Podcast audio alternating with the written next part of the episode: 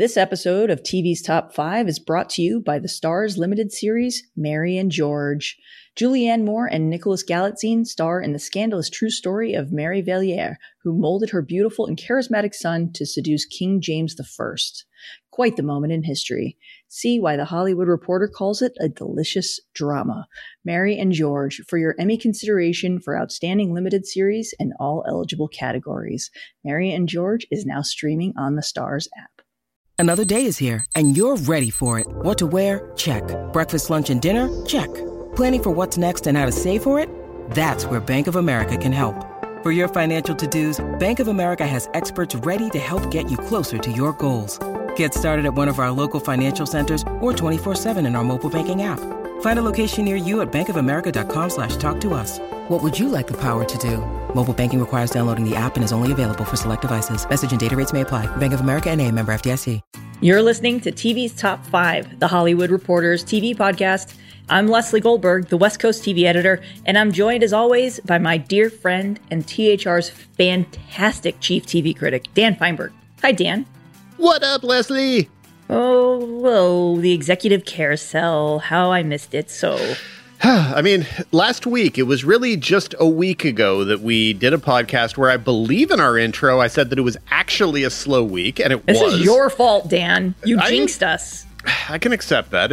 I made the whole point about how it was actually a slow week, and that was part of why we had our friend of the five, Alan Sepinwall, on for two segments, because it was a light week, and then promptly several major news stories actually broke on Thursday night into Friday morning, so we didn't get to discuss Trevor Noah leaving or the Community movie, and maybe we'll touch on those things today. Yeah, we definitely will, and also, I somehow forgot to mention that Fox CEO Charlie Collier departed for Roku, 2 weeks ago? Yeah, so that sort of got lost in the shuffle. That definitely at some point could have been a segment. But yeah, so last week we kind of were in need of segments, and this week we had to actually cancel. TV's Top 17. This week we had to actually cancel a showrunner because you were so busy doing high-profile, high-powered analysis on THR. So you should everyone should check that out online, but also listen to it on the podcast. But if you can do both, that's the best of all possible worlds. Yeah, please click on those stories. That would be really nice. I'm flattered that y'all listen to the show and seems to like the show. I hear from a lot of people in the industry, and some who I don't expect to listen, who are avid friends of the five, and that's always really, really nice. But also, please click on those stories that I write. Anyway, so welcome to episode 188. I'm running on 6 pieces of candy corn. And yeah, it's been a busy one. So let's get started where we usually do, with headlines. Number 1. Leading off, Chuck Lorre, who has seen his CBS footprint shrink from 4 shows to 2 this season, has set his next series at HBO Max, with Sebastian Maniscalco set to star in How to Be a Bookie for the Streamer.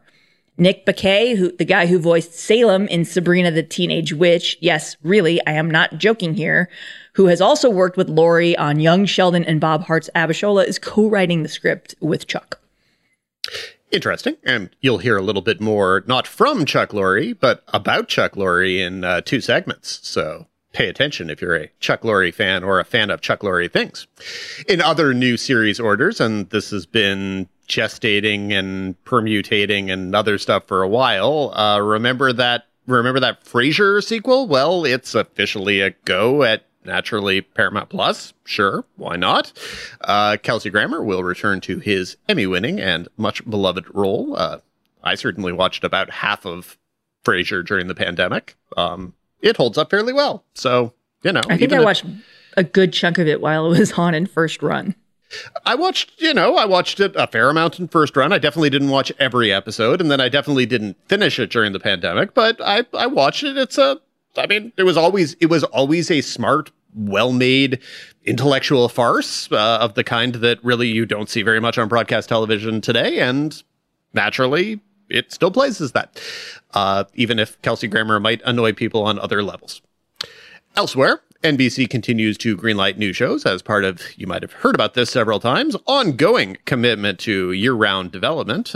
They've given a series order to a new comedy from Mike O'Malley of Survivor's Remorse fame and starring Two and a Half Men favorite John Cryer.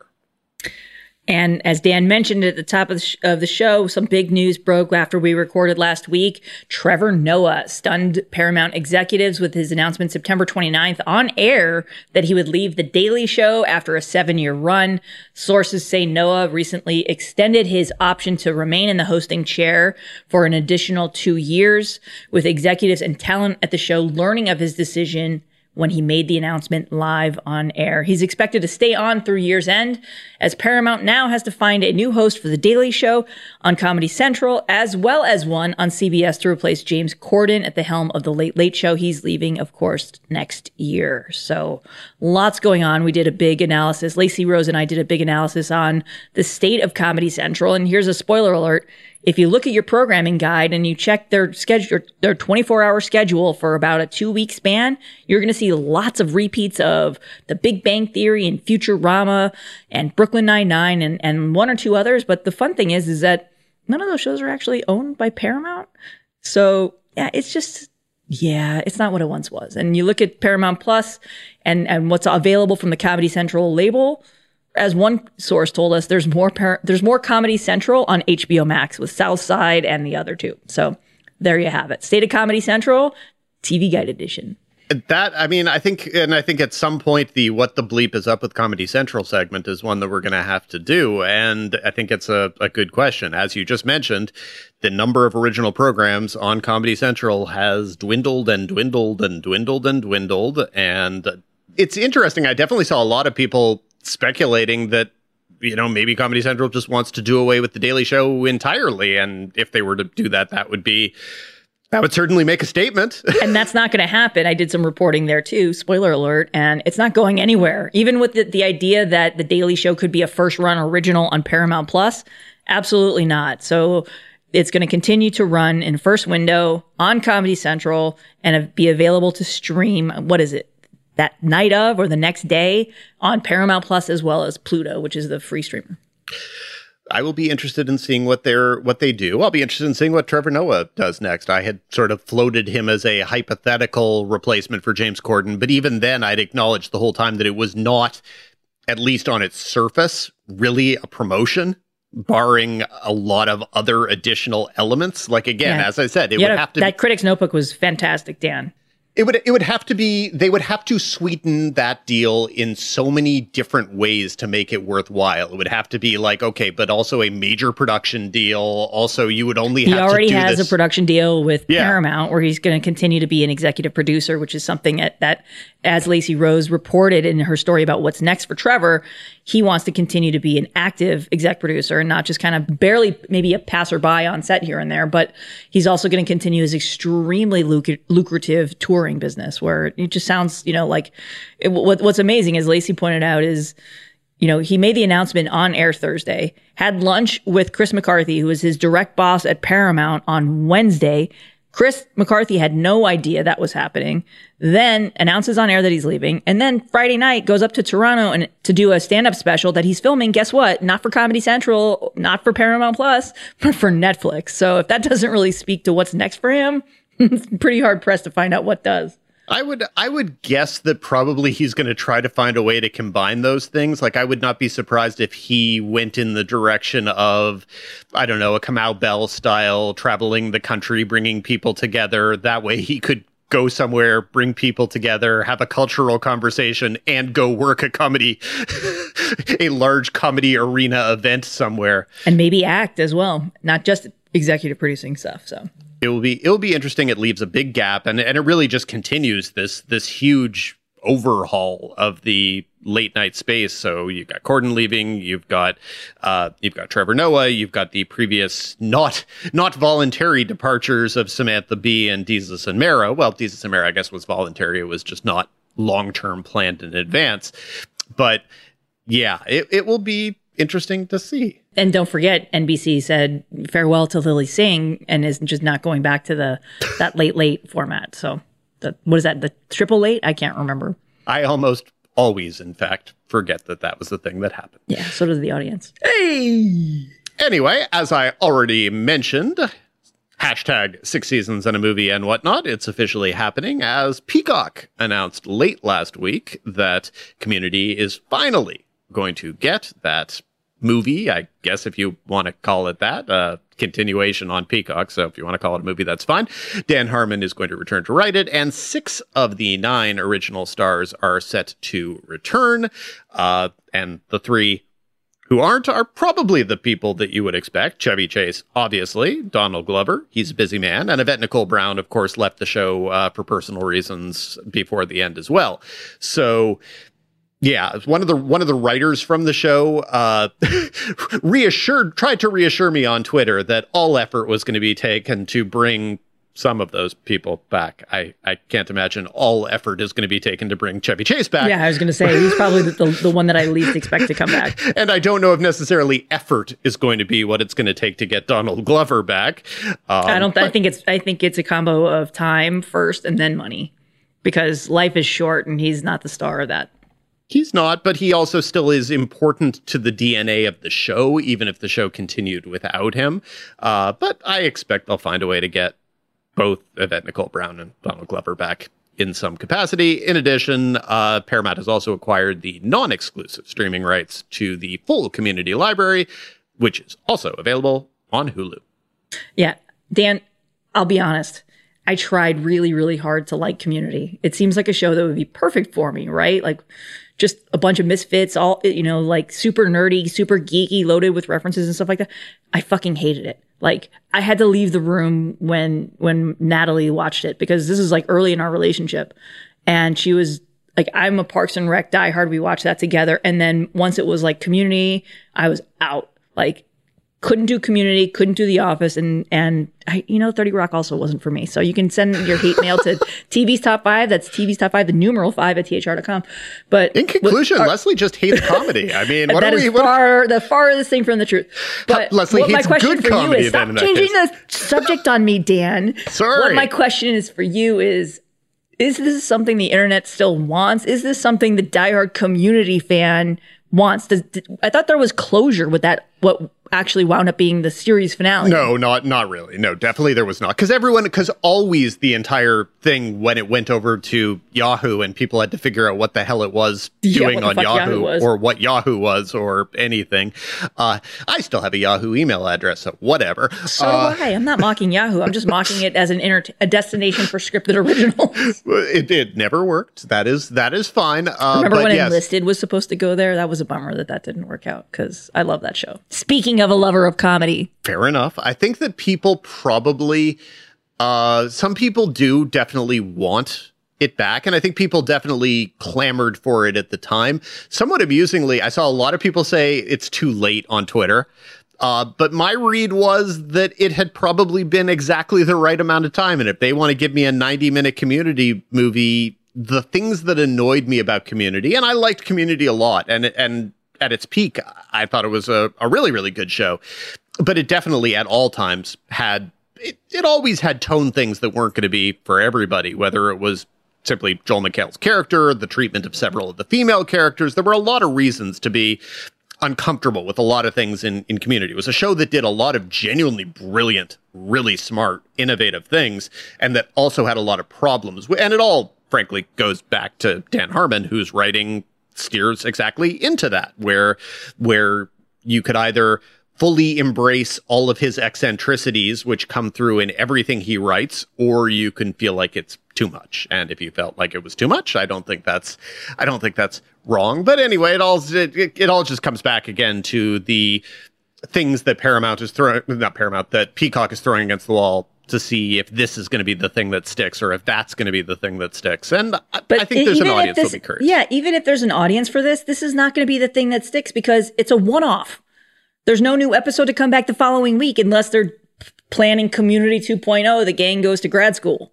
Well, I mean, honestly. Sorry, Peacock, I want an executive producer credit on that one and full back-end points, please. Thank you. Yeah, and in this day and age, I don't think anyone would be surprised if something resembling that happened.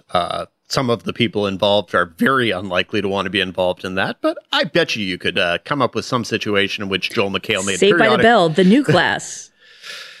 Sorry, did I just talk them into and out of a Community reboot? I think you probably did. On the other hand, you probably also made some people excited, because there are still some people who mourn the loss of Saved by the Bell, The New Class. I doubt that those people work for Peacock, though.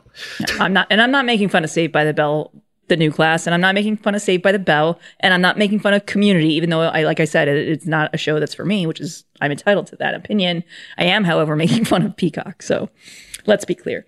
You know, wrapping up headlines, and like I mentioned, this is a topic that we somehow overlooked, but Fox has a new CEO, with unscripted chief Rob Wade taking over for Charlie Collier at the helm of the broadcast network. Collier departed in late September for a top job at Roku. So in short, what does this signal, Dan? I haven't the faintest idea, because I have no idea what Fox actually is at this exact moment. So I think more unscripted is what it signals to me. Because, you know, look, they have Michael Thorne, who's been there for a long time, who heads Scripted Originals, the president of entertainment over there. I think that's his title. I can't remember. All these titles are different now in our year of 2022. But yeah, they could have picked the scripted guy. All my money was sitting on Thorne getting the job. And instead they went with Rob Wade because, well, name a scripted show on Fox that has been a super big hit that Fox owns and controls. Oh, but you can't do that, which is why my question of what Fox is going forward. At this point, Fox is a bunch of icky reality shows, great animation stuff that continues to air on Sunday that they don't own, and like Monarch.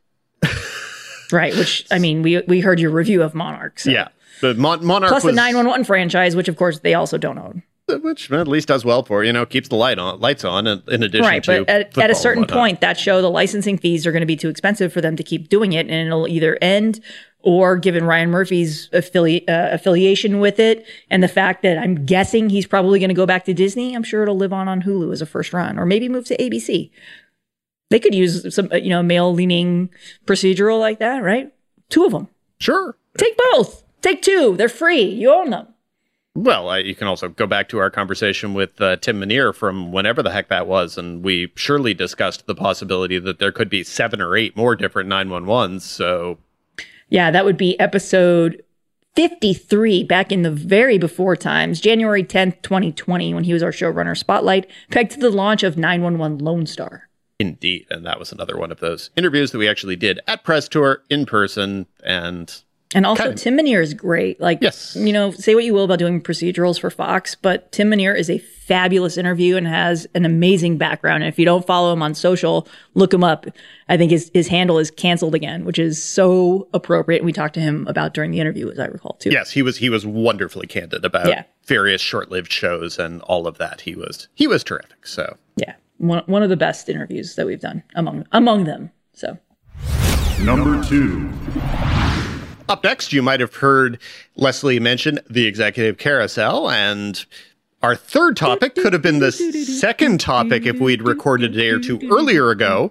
But on Thursday, the big news is David Nevins is leaving Paramount Global. Leslie, you can either continue to hum your carousel theme, or you can tell us what it all means, because you've been working on this for the past 4 hours consecutively, which is also part of why you're vaguely hepped up on sugar and possibly a little bit insane. Yeah, I think the latter part is probably a little bit more accurate than the first.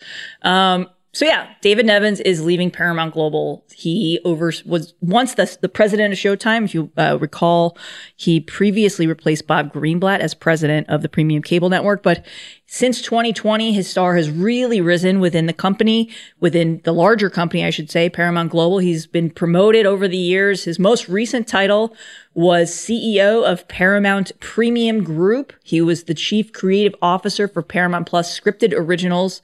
And yeah, he's leaving at the end of the year. He made the decision on his own, and it was one that he told me that he was considering for a long time. I've heard his name come up for other executive jobs in the past. It's been kind of a industry topic of conversation about the structure within Paramount Global. So yes, while his star has continued to rise, he didn't get the top job that ultimately went to George Cheeks, who replaced Joe Iannello, who of course was the interim gig following the ouster of Les Moonves. So what does this mean exactly? And why does it concern our devoted listeners of TV's Top 5? Well, Nevins was the executive, the highest ranking executive that had a creative background. He knew showrunners. He knows producers. He's a former network executive. He's a former development executive. He's a former producer during his time at Imagine Television, where he played a role in developing Friday Night Lights, one of my favorite shows of all time. And he basically, from what I understand, per sources, per what the writing is on the wall, is there were a lot of cooks in that kitchen. And what happened is, rather than having your traditional think linear, right, where it's like you have your network president, you have your VP, and then you have your current executive and your comedy executive and then your drama executive, and then you have their respective teams, and then you have the unscripted side. So rather than doing it at, you know, in a linear thing structure like that, what Paramount Global CEO Bob Bakish did is he basically gave control to pretty much everyone. Think of like a, you know, like a little carousel. Speaking of, I digress. So he's on one hand, you've got Chris McCarthy. He's overseeing all of the linear networks. He's also absorbing oversight of Showtime in the wake of Nevin's departure. McCarthy oversees Comedy Central, MTV, Nickelodeon, like VH1, CMT, whatever the heck Smithsonian is, and what content they have, and basically, he gets a hand in a vote in some of the unscripted stuff. And then you've got Brian Robbins, who oversees Nickelodeon as well as the Paramount Film Studio. So he oversees the Nickelodeon content. Then you've got everyone else. Tom Ryan oversees all the streaming strategy. So you're looking at people who have different roles and different oversight. And then you've got George Cheeks, who's doing news and sports. Well, when Nevins was previously at Showtime, he oversaw all of those things. He reported into Moonves directly. And that's like a one-stop, like a layer of one to get to the top, right? And now what's happening is, if there was a show that Nevins hypothetically wanted to greenlight, and he says, this is what we're going to do. I want this much money, X, Y, Z. It goes to that whole group. That whole group has to sit there and say, yeah, I think that, and, you know, but we could use these resources over here for this other thing that we're doing, blah, blah, blah, blah, blah. So that's not how Nevins is known to operate. So it's basically what we're looking at is the guy who had the most relationships, the deepest roster of experience in doing entertainment programming is no longer with Paramount. So he's leaving at the end of the year. He says he's going to help with the transition and what comes next. But in the meantime, a lot of his responsibilities have been divvied up between George Cheeks, who's going to take oversight of BET, and Chris McCarthy, who's taking control of Showtime. So a lot of people are concerned about what this means. It's still very early. This just happened about a couple hours ago as we sit and record this. So my big question, and these are all topics that I'm sure we'll be reporting on in the coming months, but what does this mean for Showtime? Is there going to be another executive restructuring to help maybe better integrate studios, to help figure out a strategy for linear? Because like I said, like that Comedy Central lineup is repeats of shows that aren't even theirs in syndication. You know, MTV is like 20 hours of ridiculousness. Like literally, that's the name of the show, Ridiculousness. I'm not mocking MTV, although I kind of am too. But anyway, so Showtime has a great roster. Those are all expensive shows to make and produce. And then there's the question of if the Showtime over-the-top streaming service is going to be fully integrated into Paramount Plus, and they're going to put those subscribers into the larger pot, kind of like how HBO had to fold HBO Go when it launched, or into HBO Max, if you want to think about it that way. So I hope this is making sense. I can't really tell. I'm running on fumes here, Dan. What questions do you have that I haven't answered yet? I'm just curious where David Nevins is going to go next, and sort of how the carousel works, because, you know, he was a person on the rise, and he was a person on the rise with a terrific pedigree. You mentioned the Imagine Television programs. Well-respected, yeah. So you got your Friday Night Lights, you got your 24s, et cetera, et cetera. Your Ray Donovans, he greenlit Shameless, Homeland was his. He, I think he's part of the team that brought Dexter back, although I think that credit might go to Gary Levine, though it definitely started with David, because I remember covering Dexter when it ended, and every single TCA, I was that schmuck who asked what the status of Dexter was. And as he pointed out when I picked up the phone and started the call, he goes, you know, I never lied to you. And you know what? He's right. He never lied. He never said it's not happening. He ever said that he left the door open for years. That is true, and he had to deal with an awful lot of lumberjack jokes. I'm pretty sure that I believe that when they had the executive session after they announced that Homeland was coming to an end, that I phrased my question was, when did you know that it was finally time for Carrie Mathison to become a lumberjack? And I remember the long pause, and then laughter. So yeah, no, I'm always curious where the people who seem like generally artistically invested executive types, where they end up in a business in which that may not at any given moment be the thing that is driving anything in the industry. And so as long as we're talking incessantly and constantly about what's happening at HBO Discovery with David Zaslav, who's not one of those people, just following where those people, the people who do come up from the creative ranks, and you know that includes Greenblatt, it includes a lot of people like that. Yeah, Greenblatt's went back to producing. Pedowitz, who we'll talk about next, is going back to producing. So, and Nevin says he doesn't know. And I assume that he has many options, and he's definitely young enough that he's got another act or possibly two in his career, maybe not three. Who knows? I wouldn't doubt that he's got at least two, maybe three. But it depends, you know, like one of the things that he mentioned when we were talking is he never expected to really stay in one place for this long. 12 years is a great run in this town, especially when, you know, rising through the ranks and becoming, you know, parlaying your creative taste from Showtime into a larger role, overseeing a big chunk of the business. But yeah, he says he doesn't know what's next. But yeah, I forgot where I was going with this, Dan. What did you want me to answer? But it's obviously true, and it's true that as we go on to the next segment and we're going to transition, is that part of why we're doing two different segments on this week's Executive Carousel is that we are dealing with a couple of the longest tenured people in a business that is, for the most part, not a business for long tenured people, at least in the same job. Sometimes obviously they'll bump from, you know, one big job at one company to another, or they'll bump from one company to the bigger umbrella job at whatever the corporate entity was that bought it. That happens, of course, all the time, but still David Nevins has been in his gig for a long time, and the subject of our next segment has also been in the business for a long time. So up next, number 3. This could have been our top story if it hadn't been for what happened earlier on Thursday. I'm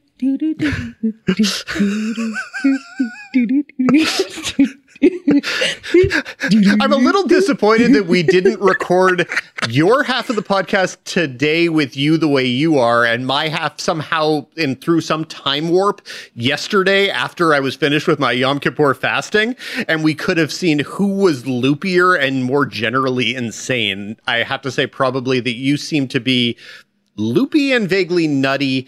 I was probably just a wreck at around 7:30 yesterday. So anyway, though, it is official. The CW is now majority owned by Nexstar, yay, which took control of the broadcast, which took control of the broadcast network on October 1st. And the station group is immediately making big changes, and that begins with CEO and former TV's Top 5 guest. Leslie, when was that? Pedowitz previously joined us November 13th, 2020. That would be in episode 95 when he discussed the end of Supernatural and what it meant for the future of the CW. Indeed, and little did he know. So anyway, Mark Pedowitz has stepped down from his role after an 11-year run that saw him become the longest tenured network topper on broadcast. They have brought in former Saturday Night Live star and Weekend Update host Dennis Miller to run things. No, they haven't. Okay, fine. Well, they brought in somebody named Dennis Miller to run things. Yeah. A different old white dude. If you've seen the pictures from the website, he looks very intense. Or as you described on Twitter, like a guy that will cancel all of your favorite shows, especially the ones with gay characters in it. I believe that is indeed how I described his headshot. That, of course, has no reflection on him as a person. I know literally nothing about him as a person. Absolutely nothing. Other than that he did not, in fact, ever host Weekend Update on SNL. But here's one thing that I do know about him, Dan. What do you know? He is a member of the family, the Miller family, who created the clothing company Miller's Outpost. I don't even know what that is. You don't know what Miller's Outpost? Okay, it's got to be a Southern California thing. So think of, this was like, if you grew up in SoCal, if you grew up in LA, everyone in my high school shop there is Miller's Outpost. So think of it as like the Gap before there was the Gap. Or at the same time that as there was the Gap. But if you grew up in LA, there was this one location. It was, God, it was like La Cienega and Olympic at this big corner. Actually, it was, I'm wrong. It was like Robertson and Pico is where it was, because it was right next to the newsstand where I first bought my very, very first copy of Entertainment Weekly. And this was the place where everyone shopped. Like Monday, if they're having a sale Monday morning, everyone comes to school and you're literally wearing, oh, I bought that shirt in green. You're wearing the gray one. Okay, cool. Yeah, I bought those jeans too. Different shade.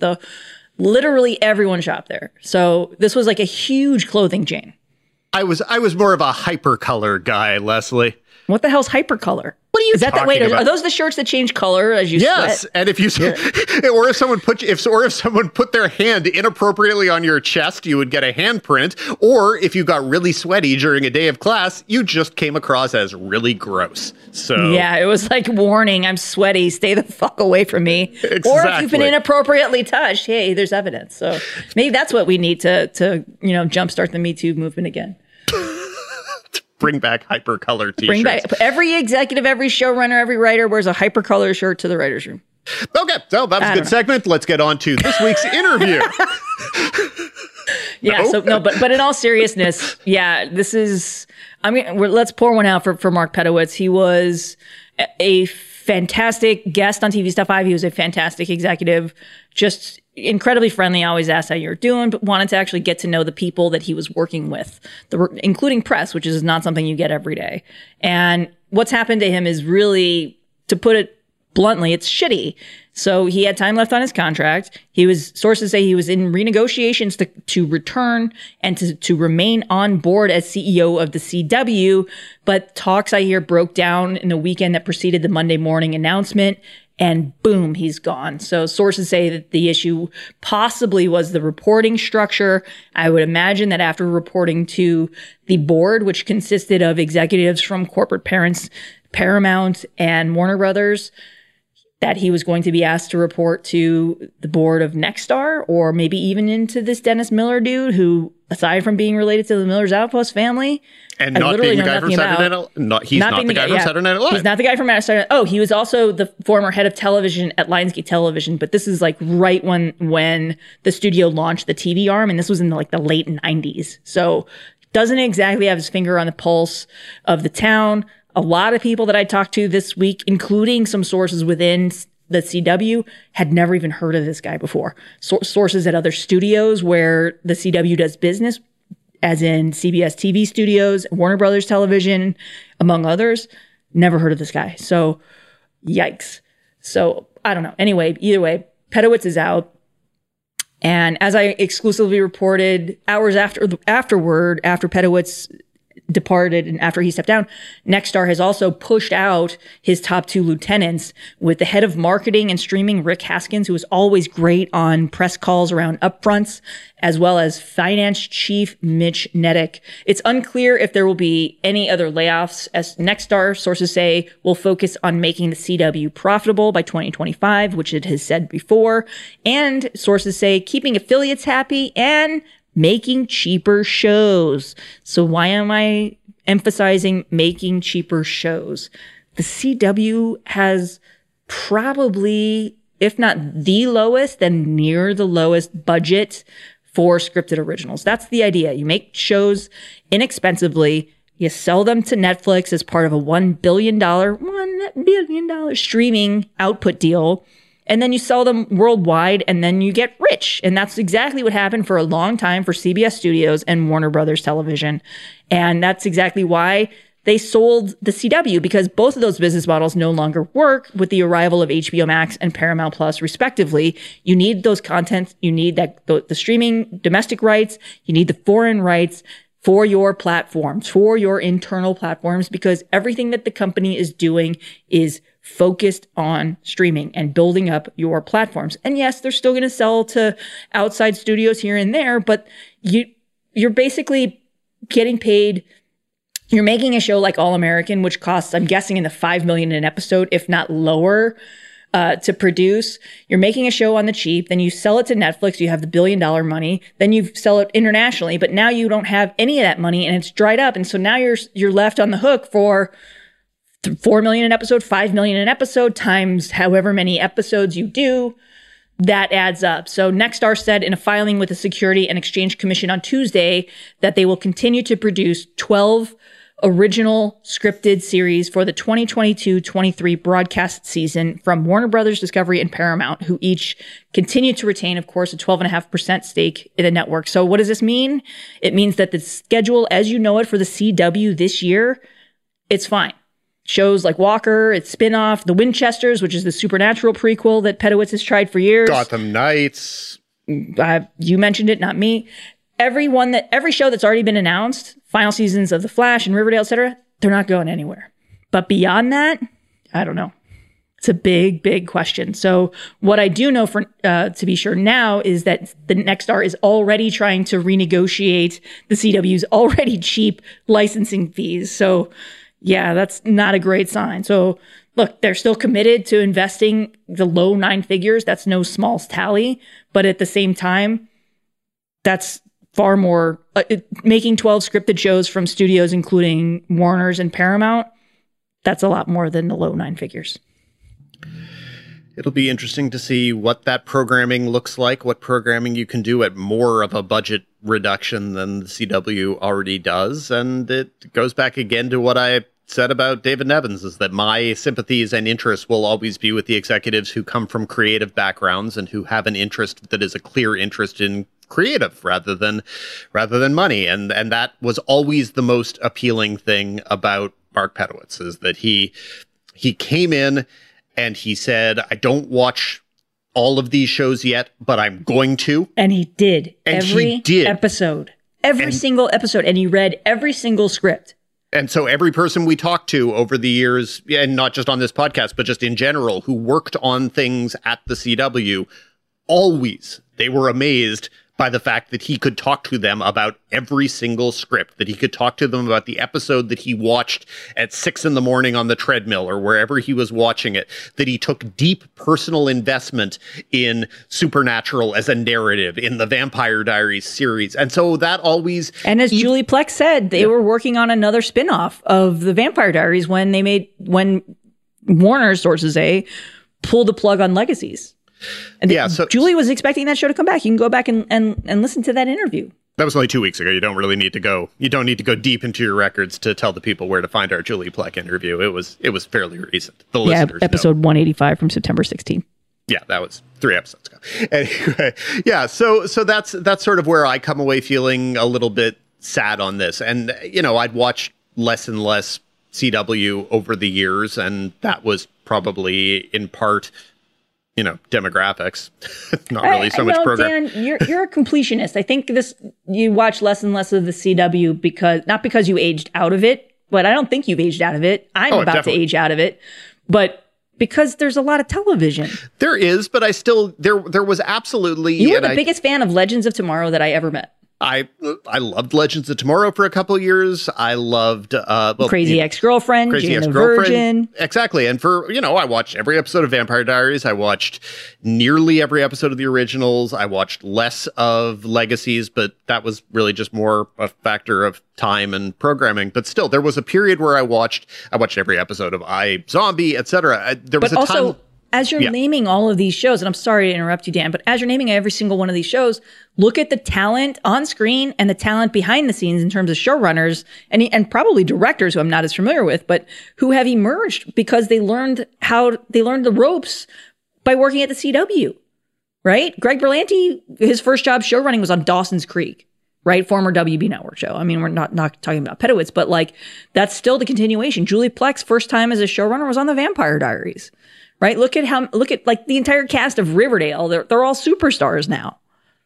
Right? I mean, who else? Are they all superstars now? Are they superstars now? But like, look at all of the showrunners, you know, that have come from that. Look at all the writers who emerged and became showrunners who got their starts in the CW. And I'm not just talking about people that I know and love. I'm just talking about people getting opportunities that maybe they wouldn't have got if there were only four broadcast networks. And this is even before the streaming revolution, right? You know, it will be interesting to see if they still are able to function as an incubator in the same way and along the same lines. If Fox is going in a direction that is more reality centric and a couple brands and whatever, that's another place is going. They already have. Look at how few originals they still have on their. But there you have the two kind of junior broadcast networks, the networks that came in the 80s. And into the 90s and into the aughts.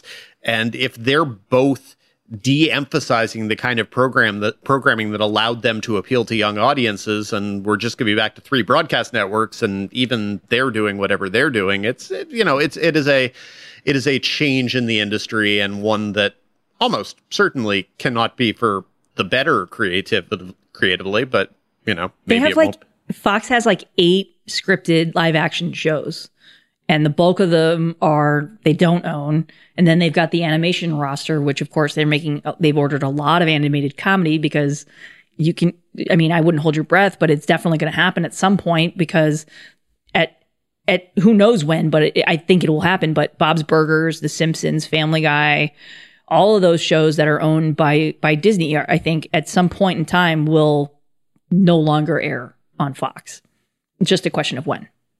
Some point, theoretically, any of those shows could actually end, maybe, but not that I'm rooting for any of them. They're all multi-billion-dollar assets right now. It would behoove them to find it, to just put them on their own platform. But at the same time, you know, I'm diverging from the subject here, but if they were to do that, they have to open up all the original talent deals, and guessing the people behind those shows have a lot of leverage, considering that they oversee a multi-billion-dollar asset. And also, Seth MacFarlane isn't even based there anymore. So anyway, I digress. In conclusion, Dennis Miller is not that Dennis Miller, and those jokes have all been made. When you need mealtime inspiration, it's worth shopping Kroger, where you'll find over 30,000 mouth-watering choices that excite your inner foodie. And no matter what tasty choice you make, you'll enjoy our everyday low prices, plus extra ways to save, like digital coupons worth over $600 each week. You can also save up to $1 off per gallon at the pump with fuel points. More savings and more inspiring flavors make shopping Kroger worth it every time. Kroger, fresh for everyone. Fuel restrictions apply. It is Ryan here, and I have a question for you. What do you do when you win? Like, are you a fist pumper, a woohooer, a hand clapper, a high fiver? I kind of like the high five, but if you want to hone in on those winning moves, check out Chumba Casino. At chumbacasino.com, choose from hundreds of social casino style games for your chance to redeem serious cash prizes. There are new game releases weekly, plus free daily bonuses. So don't wait. Start having the most fun ever at chumbacasino.com. No purchase necessary. VGW. Void where prohibited by law. See terms and conditions. 18+. Number 4. Our next guest is Glamour senior editor Jessica Radloff, who spent a whopping 116 hours conducting nearly 40 interviews to write the upcoming The Big Bang Theory, the definitive inside-out story of the epic hit series. The book is due October 11th, timed to the 15th anniversary of the hit show. Jessica, thank you so much for joining us, and I will not hold the fact that you're a Cardinals fan against you. I am so happy to be here, Dan and Leslie, and I just cannot shout it enough how much I am so appreciative of what Leslie did to get me to this point. So I'm going to be Leslie's fan club president, regardless if she's a Dodgers fan. She means a lot to the Radloff family, so can't wait to explain more about that in a minute. Even if she is a Dodger fan, it's okay. So we have an exclusive excerpt from your book up on THR right now. It honestly kind of made my jaw drop, which isn't easy considering I too covered this show pretty extensively from the start. So you revealed that Marissa Tomei, Tara Reid, and Elizabeth Berkley were all considered to play the character of Penny, who of course eventually was brought to life by Kaley Cuoco. How many stories did you hear from the cast and creators that truly surprised you?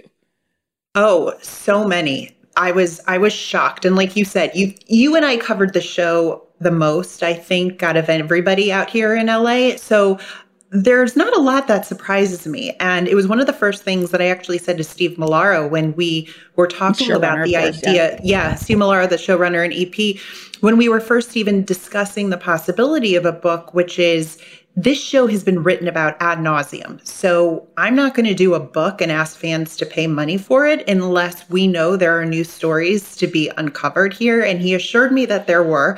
What was interesting, though, is that sometimes the producers and the cast didn't even know some of these stories, and they were equally shocked. So there was a lot, especially with just the casting stories, things that happened along the way over 12 years. I mean, when you're on air for 12 seasons, you're going to have a lot of stuff that goes down and doesn't, get uncovered until later. And it really did surprise me. Yeah. Well, having done as much coverage as you did over the years, getting to talk to these people 3 years after the show had gone off, when they'd had a little bit of time to get out of the hurricane of the show and all of that, what struck you most about how people were different, about the tone that they set, about the willingness to talk about things, et cetera? You know what's so funny, Dan, is that I knew they would all do interviews for the book. I could never in a million years have expected they would do as many interviews as they did. If you would have told me Jim Parsons would have done 20 plus hours of interviews, I would have said you were crazy. I was scared. And not exactly, I would describe him as press shy, honestly, because over the seasons, I think I'm maybe interviewed him the most on red carpets at events like the Paley Center. And of course, whenever I went to set, but he never did phoners. He rarely did features. Yeah. He is one of the most thoughtful people. The way that he talks about the show, that he talks about Sheldon, that he talks about himself, it was like therapy, which he says on the back of the book cover. This was like therapy for him. And he was the one that decided to walk away, which of course brought the show to its end, because Chuck had said he's not doing the show without one of the central characters. Which is why I was shocked to get 20 plus hours with him. I was thinking maybe I'll get an hour, and I was scared because I thought, I have so many questions. I'm never going to get through all of this. How am I going to do it? And he said to me something that really struck me in our first session, which was, he was just reading Mike Nichols' biography. And he said, you love to hear about how something was made and what made it special.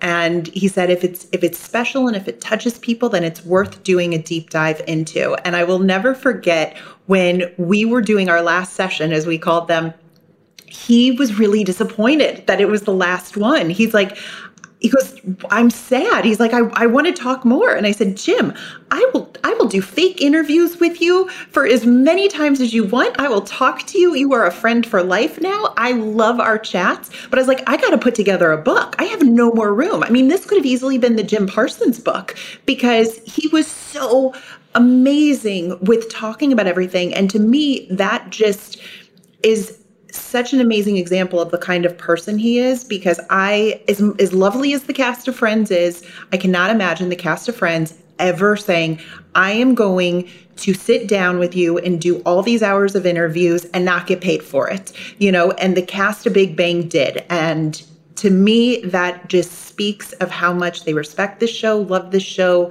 loved that experience. So yeah, that really shocked me, but I just had the best time with Jim, and he was so forthcoming.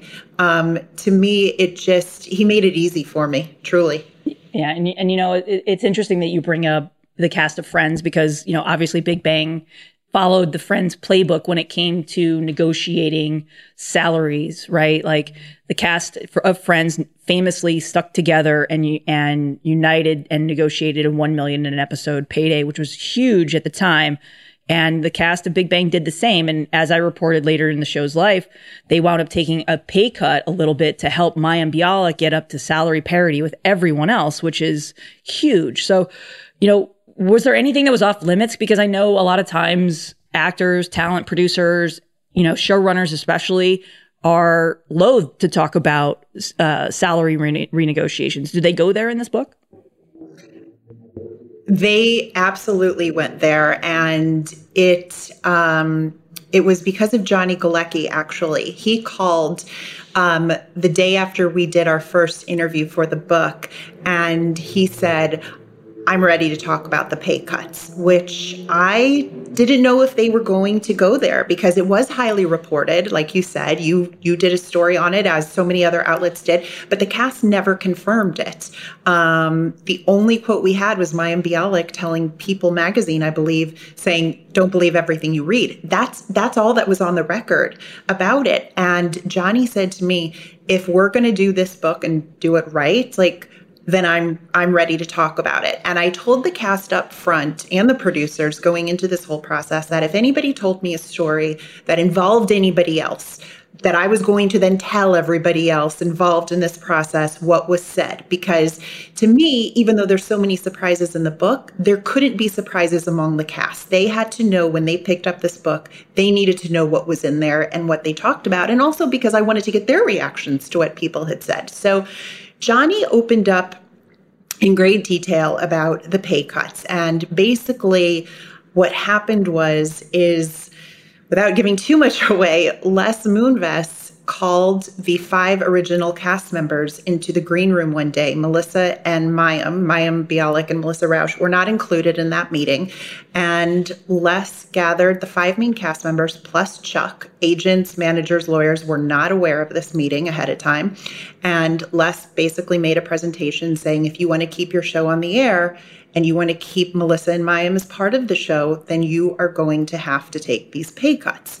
And that was really hard because he did it supposedly as a way to bypass representation. So, you know, they would be willing to do whatever they could. And Chuck even says in the book that he thought they would all be like, yes, let's all gather together. And instead, it completely backfired because the cast was like, what is happening here? And even Jim Parsons said to me, he's like, when I first told him that Johnny wanted to talk about it, he said, I never ever thought that we would be talking about this publicly on the record, but everything that Johnny and Chuck and Kaylee are saying is absolutely true, and I'm happy to go there. And they did, and they talked about what happened in that green room meeting, and they talked about what happened afterwards and how difficult it was because, you know, they basically felt they're not the finance guys. They don't know how this works, but they felt like Melissa and Mayim were being dangled as collateral, saying, if you love your cast members as much as you say and you want the show to continue with them, you're going to have to cough up your salary.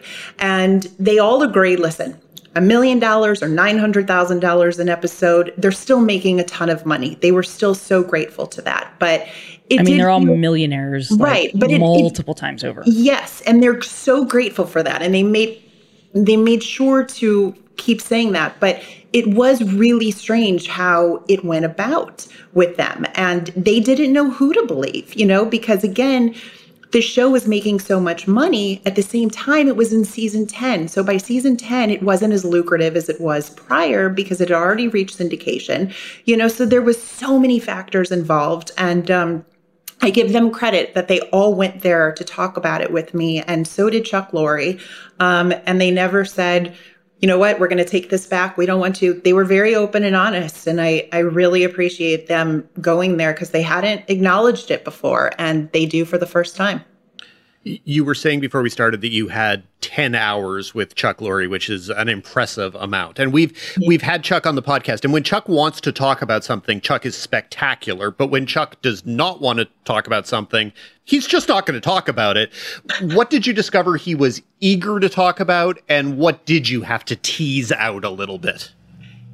You know what, Dan? He was eager to talk about everything. And it made me admire and respect him even more. And that includes some of the things that were not easy throughout the show's run, from the end of the show to, like I said, those pay cuts, to also things he would have done differently throughout the show's run. He talks a lot about how the character of Penny was so underdeveloped, especially in those early seasons. And that's one of his biggest regrets, is that she wasn't as three-dimensional of a character as she later became. And, you know, I'll never forget Chuck saying to me once that he loves writing for female characters more than anything, because they're just more interesting. And he loved talking about the addition of Melissa and Mayim and that dynamic, and Amy's, you know, deep search for a best friend and that love story that kind of existed with Penny.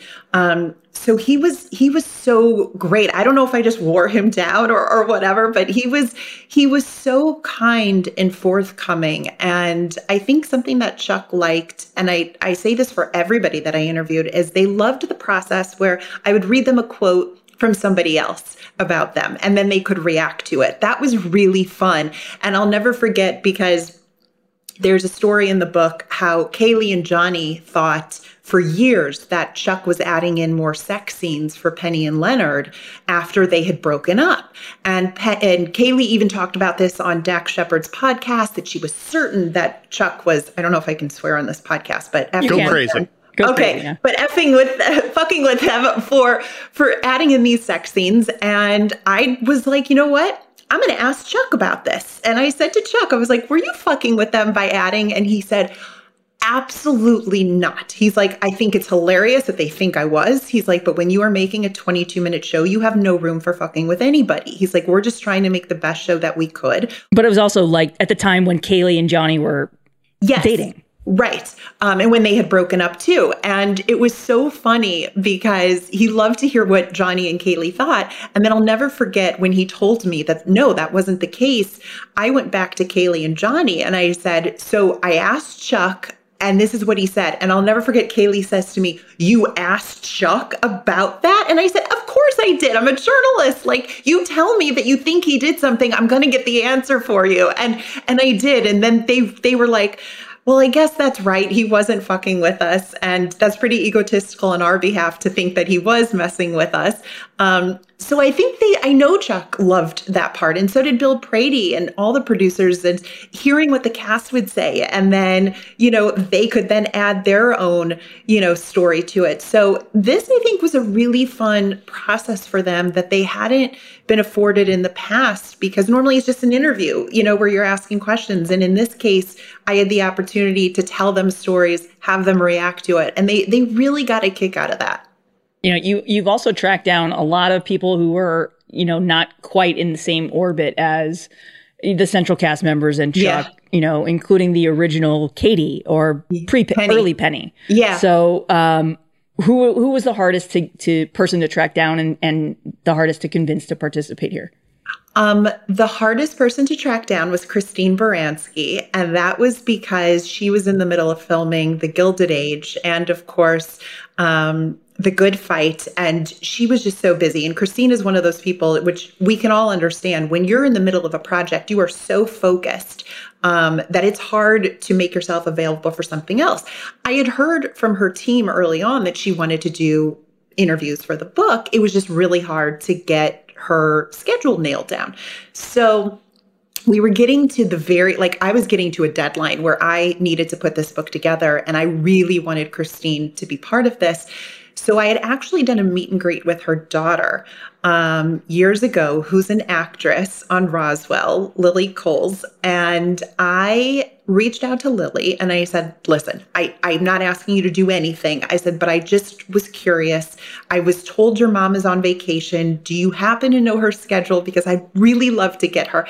And Lily was so wonderful. She was like, oh my God. She's like, thank you. I'm so glad that you wrote me. She said, because if my mother was not a part of this book and missed her deadline, she would be devastated. She's like, she is on vacation with her girlfriends right now in Tuscany. I'm going to text her and we'll get you an interview. And I was like, oh my God, what is happening? And sure enough, Lily put me and Christine on a text chain together, and she said, Mama, meet Jessica. Jessica wanted to get you for an interview, but her deadline is coming up. And Christine was so lovely, and she was like, oh my gosh, darling, I'm so sorry you had to track me down on this vacation. So she called me. It was like 11 o'clock her time. She was drinking wine in her Tuscan villa. And she was like, I just can't wait to just let me talk about the show and Chuck and everything. And she was amazing, but she was the hardest person to nail down that I would have loved. The only person that I did not get for the book that I would have loved to have had, aside, of course, from like a Stephen Hawking or a Leonard Nimoy, I did talk to Adam Nimoy, Leonard's son, who was wonderful and gave me some great stories and anecdotes about his dad. I really wanted James Earl Jones because Jim Parsons talks in depth about the episode that James Earl Jones did and how he kept thinking, I can't believe this legend is doing this with me. And not just doing an episode of Big Bang, but doing things like karaoke and sitting in a steam room and, you know, going on a Ferris wheel. But I was told that James was not in the best of health and could not do it, which was very sad. But he's doing well, but he was not able to do an actual interview. And that was the only person I would have loved to have gotten. But he's definitely represented in the book with some of the stories. And even Chuck says he wasn't in the best of health when he did that episode, but he was such a trooper and he was amazing. So yeah, I couldn't have been more fortunate with the people that participated, including Mark Hamill, who, by the way, we were going to do a 20-minute interview and it turned into an hour and a half because Mark Hamill is obsessed with The Big Bang Theory, which I did not know.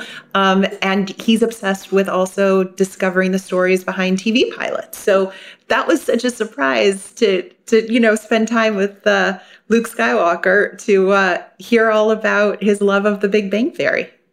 Well, as Leslie mentioned, you talked to the original Penny Katie, you talked to Amanda Walsh. What was that conversation like? What is sort of your sense of the journey that she has gone through with coming to terms with having been this close to this kind of juggernaut, but being a footnote in it? Yeah, I had reached out to Dave Becky, who is her manager. Dave is very well known in this industry. He's a producer on some amazing shows like Hacks and everything. And Dave put me in touch with Amanda, and I was very nervous going into that interview, I have to say, because she's never done an interview about her experience being the original female lead on this show. And I wanted her to know this was a safe space that we could really talk about it, because I realized how difficult this must have been for her over the years. This show was everywhere. And for those that knew her, I'm sure, you know, she's been told all the time, can you imagine what your life would have been like if you would have been? I mean, that is so hard to hear that. But she was so wonderful on Zoom with me and so classy. And what she said was, she said, had I stayed in this role, this would not have been the same show.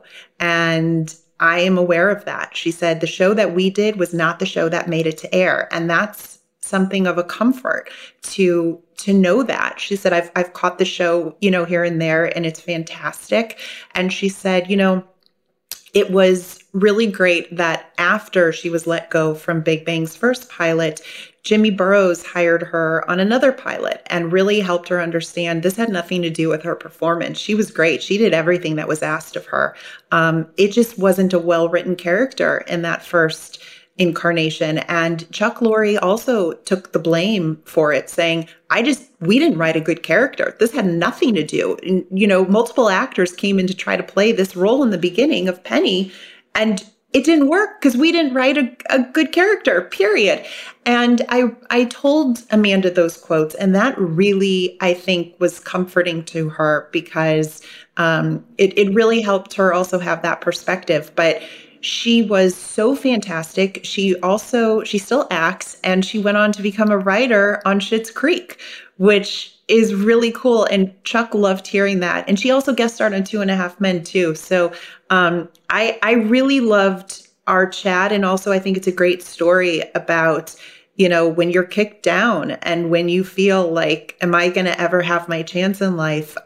She really is a prime example for just getting back up on your feet and trusting that, you know what, things happen and you kind of have to roll with it, and what's meant to be will be. So it was a really enlightening talk, and she was great. And just to wrap things up, if this is successful, I don't want to wrap things up. I want to keep talking, Dan. This is so much fun. Come on, let's go all the way to the playoffs, and we'll do this every playoff game. I think our listeners are probably relieved that after a little mention of baseball at the top, we haven't gone there in the rest of the interview. So much hate for us talking about baseball. Brutal. But obviously, if this is a success, then presumably down the road, there could be updates or whatever. In 10 years, do you think that there's anything that people maybe still weren't quite ready to talk about? Either you in your own mind that you weren't ready to ask about, or that people seem still too fresh with, that you think you'd love to finally get answers on in 10 years? Honestly, no. Because they went there. They really, really did. I mean, they gave me more than I ever could have expected, whether it was Johnny and Kaylee talking about how they first fell in love and their first kiss, to who came on to who, to Jim Parsons talking about that meeting in Chuck's office where he had to say that he was ready to step away from, I don't want to say playing Sheldon, because he still plays Sheldon, just narrating on Young Sheldon, but step away from this experience, and the contract negotiations, the pay cuts, all of that. I mean, they went there. There was no stone left unturned here. So unless there's something that they totally kept secret from me, which I don't think is the case, I think we got it. And I have to say, this book was only supposed to be about 150,000 words, and it's about 180,000 words, and that's because they went there and they knew that this is their reunion. If they're going to talk, if they're going to open up about this experience, this is going to be it while it's fresh in their minds. And for that, I'm eternally grateful. So did they say anything about the Big Bang Theory movie, Big Bang Theory sequel, spinoff following, I know there was some talk, that Johnny and Kaylee had some thoughts about possibly doing a spinoff just following them and their growing family. But what did they say about revisiting the original core cast and coming back all together? Well, in any form? Here's a spoiler that is in the book. I will tell you this, is that at one point around season 10, Johnny and Kaylee considered having the show come to an end before season 12. They talked about that between the two of them and decided no, after a lot of, discussion internally, that they wanted to keep doing it, but they were thinking maybe season 10 is kind of the last. There are people in the book that talk about ideas they had for spinoffs. Nothing was actually, got very far or anything. Because again, those are so hard to do for every Frasier, there's a Joey, probably, more so. They do talk about the facts, and I think they would absolutely do a friend style reunion years from now. But as Jim Parsons said to me, he would never say half of what he said in this book in a public setting with the cast, because you don't have the time to go deep. And one thing I also learned about these actors as people is that they never wanted to monopolize the conversation when they were all together in a group. They wanted to let people have the opportunity to speak. So by doing these interviews separately, aside from Johnny and Kaylee, who did quite a few of them together, this was their chance to go deep. And Jim said, I would never be able to do this in a friend-style reunion. So this is the reunion. I still think they might do something like Friends down the line. Kaylee asked me if I would host it, and I said, are you kidding? Please, of course I'll do it in the middle of the night for anything you want. But there's nobody better, Jess. Oh, you're very sweet. But yeah, so this is their reunion. And even if they do come together years down the line, this is where they go there. And I just want to say before we sign off, and I'm kicked off, either one, this book came to me because of Leslie Goldberg. This whole experience. You do not need to say any of this. Stop. She introduced me to my literary agent and was the person that called me up and said, hey, I think you would be amazing to do this. And that is a gift that I will never forget. I've never had any support like that in my life. And I am so thankful to you for presenting this opportunity and having my back and going to bat for me, to use a baseball term. I love you, and I'm so appreciative of you and what you did. You are a prime example for what it is to really support someone else. So thank you. Thank you for saying that, Jessica. And the feelings are entirely mutual. You know, from what I've read of the book, it's excellent so far, and you did a better job than I could have even imagined doing myself. So congratulations on this accomplishment. For our listeners, The Big Bang Theory, the definitive inside story of the epic hit series, is available October 11th, and you can pre-order it now on Amazon and other booksellers. Find the exclusive excerpt on thr.com, and it's got links to where you can buy it. So Jessica, thank you again so much for joining us, and congratulations. Thank you. I adore you both, and Shana Tova. Number 5. As usual, we wrap things up with the Critics Corner. Among this week's major new launches, you've got A Friend of the Family on Peacock, Pennyworth returns on HBO Max, not Epix, or MGM Plus as it's known now. Or wait, what show?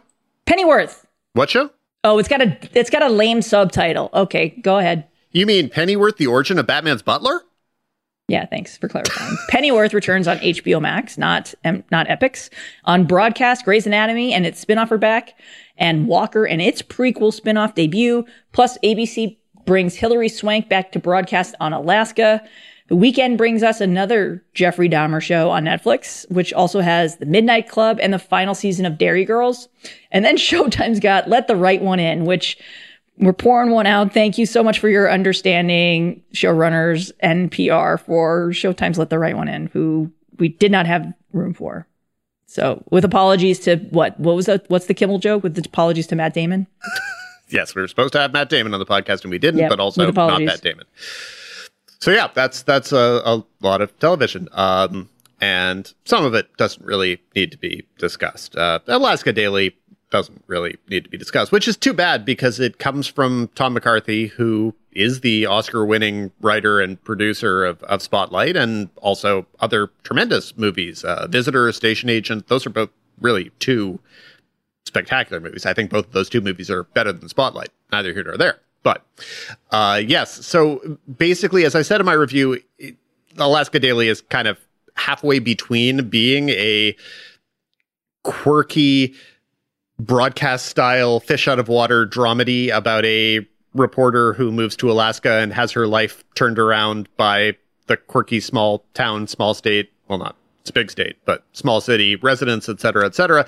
And then you also have a story about missing indigenous women that's based on a ProPublica reported story that would absolutely be much more likely to be a premium cable or streaming show. See Unbelievable on Netflix, which was also based on a ProPublica report.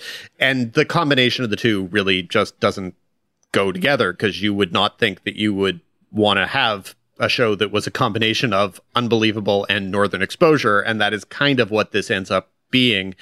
Hilary Swank is not bad per se, but she has a character who's very unlikable. She spends a lot of the first episode ranting about the woke wussies at her old journalism job who contributed to getting her canceled. And I think to some degree, they really do want her to be thoroughly unlikable, because the point is that she's going to go to Alaska and it's going to change her.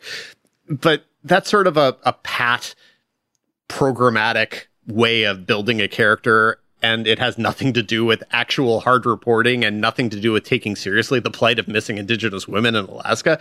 And the ridiculous thing is that this is still a much more serious-minded approach to that particular topic than what Big Sky did in its first few episodes. I have no idea if Big Sky has begun to take any of those things more or less seriously, because I stopped watching Big Sky because it was unbearable. But that I thought was a horrible way to treat an actual important story. Here, it's just not the best way, and Alaska Daily ends up being a largely forgettable show. I haven't watched Dairy Girls yet, but I'm looking forward to it. That's totally my weekend, is to try to find time to watch Dairy Girls, because Dairy Girls is fantastic. And Netflix doesn't really care so much about the domestic release of Dairy Girls. I don't believe they sent it to critics up front. I think if you requested it, they might have given it to you, but they didn't just send out screeners, and that's okay, because I'm happy to have things to look forward to. You mentioned A Friend of the Family on Peacock, and the first handful of episodes, I believe 4, have already premiered. They changed the release strategy on that one like last week, but it's the exact same story as Abducted in Plain Sight, which was a really bad documentary that premiered on Netflix in 2019 and that a lot of people watched for about a week. Definitely was a kind of word of mouth hit for Netflix. And while I think it is a horribly made documentary, I understand why people got caught up in it, because it is a crazy story. It's a 70s set story about a Mormon family and a 12-year-old girl who two times in 2 years gets abducted by a friend of the family who was a sexual predator, and the ways in which she was abducted. He convinced her that she was part of a conspiracy to save an alien planet. There are a lot of very weird things to the story, and I understand why people were intrigued by the story, even though the documentary really and truly is garbage. But you know, these things happen. And the series is created by Nick Antosca, who has been doing a lot of true crime stuff lately. He started off with Channel Z on Syfy, but he did The Act on Hulu. He did Candy on Hulu. So he kind of has this MO where he takes sensationalistic stories and kind of slows them down and tries to find the human side. And that's what this is. And when I saw that this was being done in 9 hours and the documentary's 91 minutes, and the documentary already felt interminable to me, at least, I was terrified. And I'm going to be honest, there's no justifying this as a 9-episode series. It's just bad development. I don't know how you look at a pitch for a 9-episode version of this series and don't say, try it in 6 or hell, try it in 4. But let's just say, try it in 6. So I've seen 6 episodes, and these 6 episodes are already too padded as is.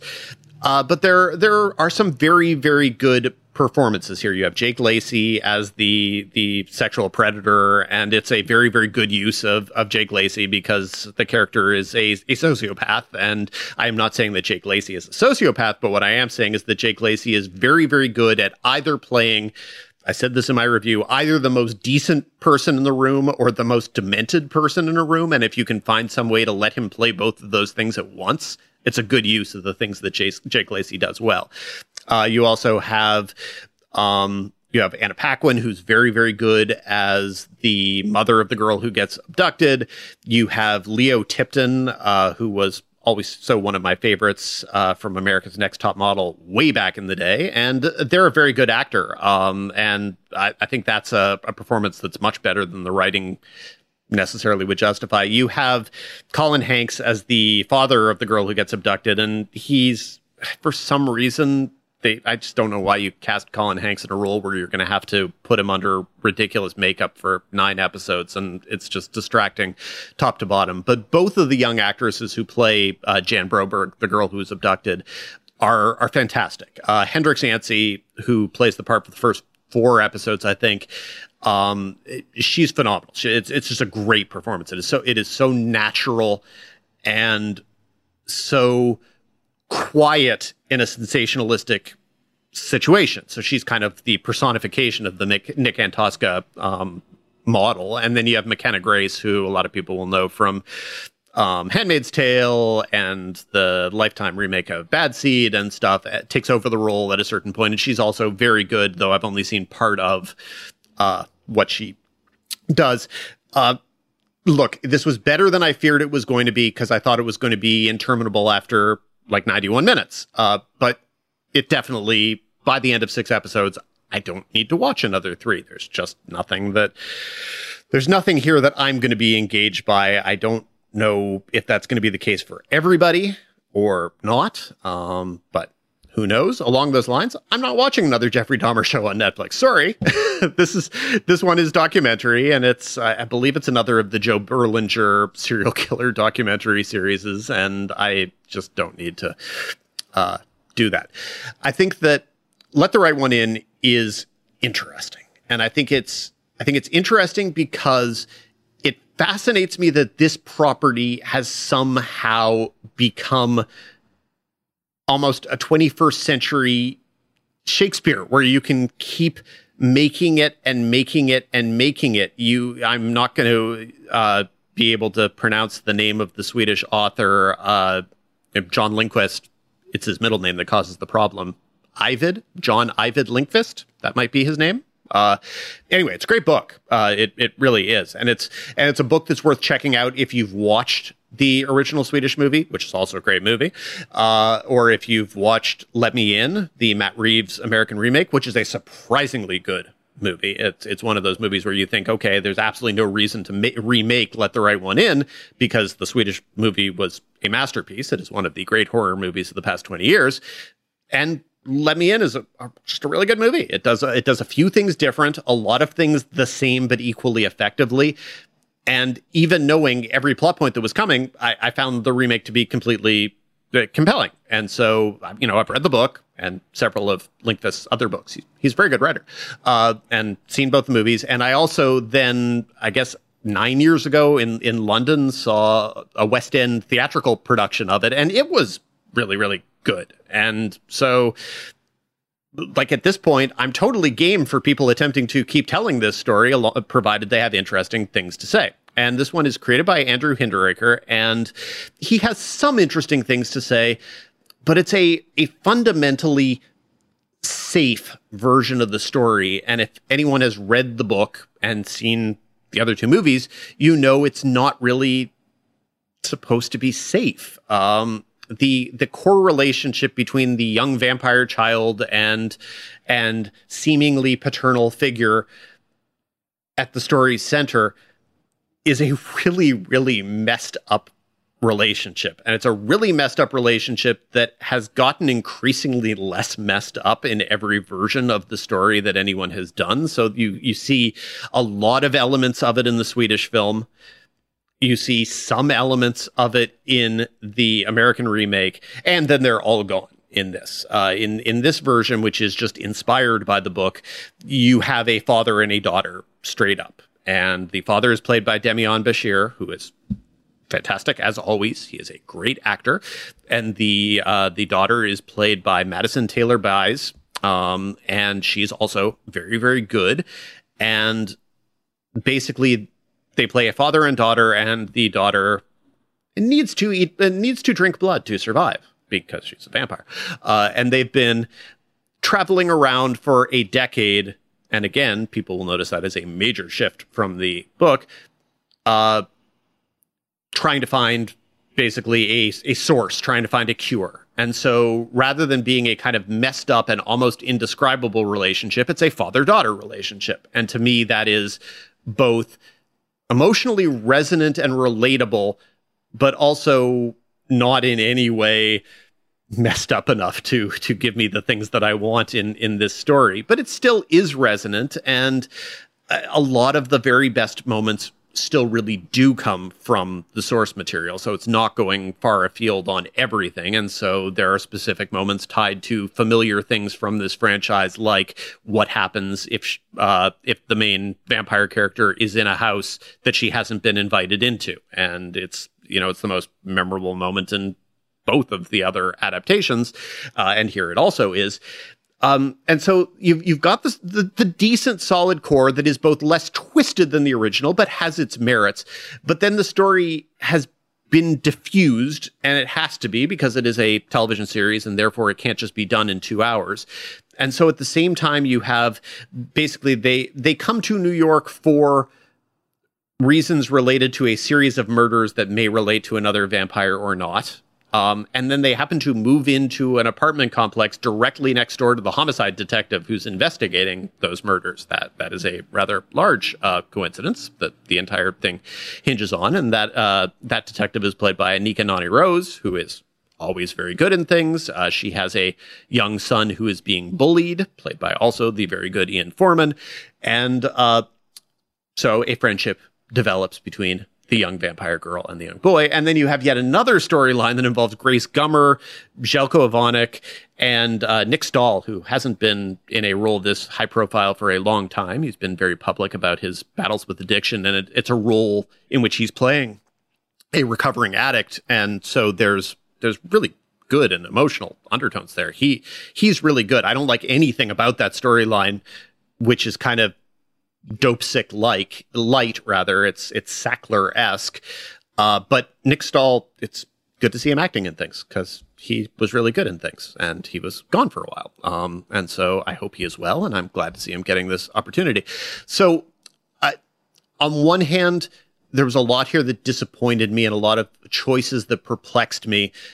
But on the other hand, I think that was just because of where my I think that was at least in part because of where my expectations are. And so I found a lot interesting about going through the changes they were making and the alterations and all of that. I can't begin to imagine how this plays if you don't know either of the movies, the book, the play, etc. You know, maybe it plays fantastically. I simply don't know. It plays interestingly, sometimes compellingly, sometimes disappointingly, not wholly successfully in this form. But I was still interested by all of the choices and going along with them, even if I was scratching my head. So I think it's worth checking out. And I think I would be curious to hear from some people how this plays if you have never watched or read anything Let the Right One In related. But I would also tell people it's a really, really good book. And both of the two movies are terrific, particularly the Swedish movie, which is totally top tier. So, yeah. I believe those are the things. I don't know if there's a thing that people need to watch. I mean, I'm going to watch Dairy Girls, and I'm going to assume that it is charming and hilarious and requires subtitles like the two previous seasons, but I haven't watched, so I don't know. Let the Right One In on Showtime is interesting, not always successful, but full of ideas, and I can applaud things that are full of ideas. 6 episodes of Friend of the Family on Peacock was more than I needed, and it's going to go on for another 3 episodes. But also, some people like Abducted in Plain Sight more than I do. And Alaska Daily is both better than some broadcast dramas this year, like Monarch or So Help Me Todd, but also really just not necessary. So I think that's what we got. Yeah, and you forgot the best show on all of television, Dan. I believe you are probably referring to the Major League Baseball playoffs. Is that what you are referring to, Leslie? 100%. Postseason baseball starts Friday night with the Wild Card Series. New format this year. I'm excited. Just praying that the Padres don't make it. So, yuck. Manny Machado. Suck it, Johnny Hustle. That's all the baseball that we've got this week. As usual, for more of Dan's weekly recommendations, be sure to subscribe to the Hollywood Reporter's Now See This newsletter and bookmark thr.com/TV-reviews for more. This feels like a good place to wrap things up. Thank you for listening to TV's Top 5, the Hollywood Reporter's TV podcast. Be sure to subscribe on all of your various podcasting platforms. If you like us, rate us. If you really like us, write a little reviewy thing. Those suckers do help spread the word of mouth, and we read them. If you want us to, read things more immediately, we're always happy to hear from you guys on Twitter. Come say hi. Let us know what's working, what isn't working. And if you have questions for future mailbag segments, you can email us at tvstop5@thr.com. That's tvstop5, the numeral 5, at thr.com. Until next week, Leslie. Until next week, Dan. Go Dodgers.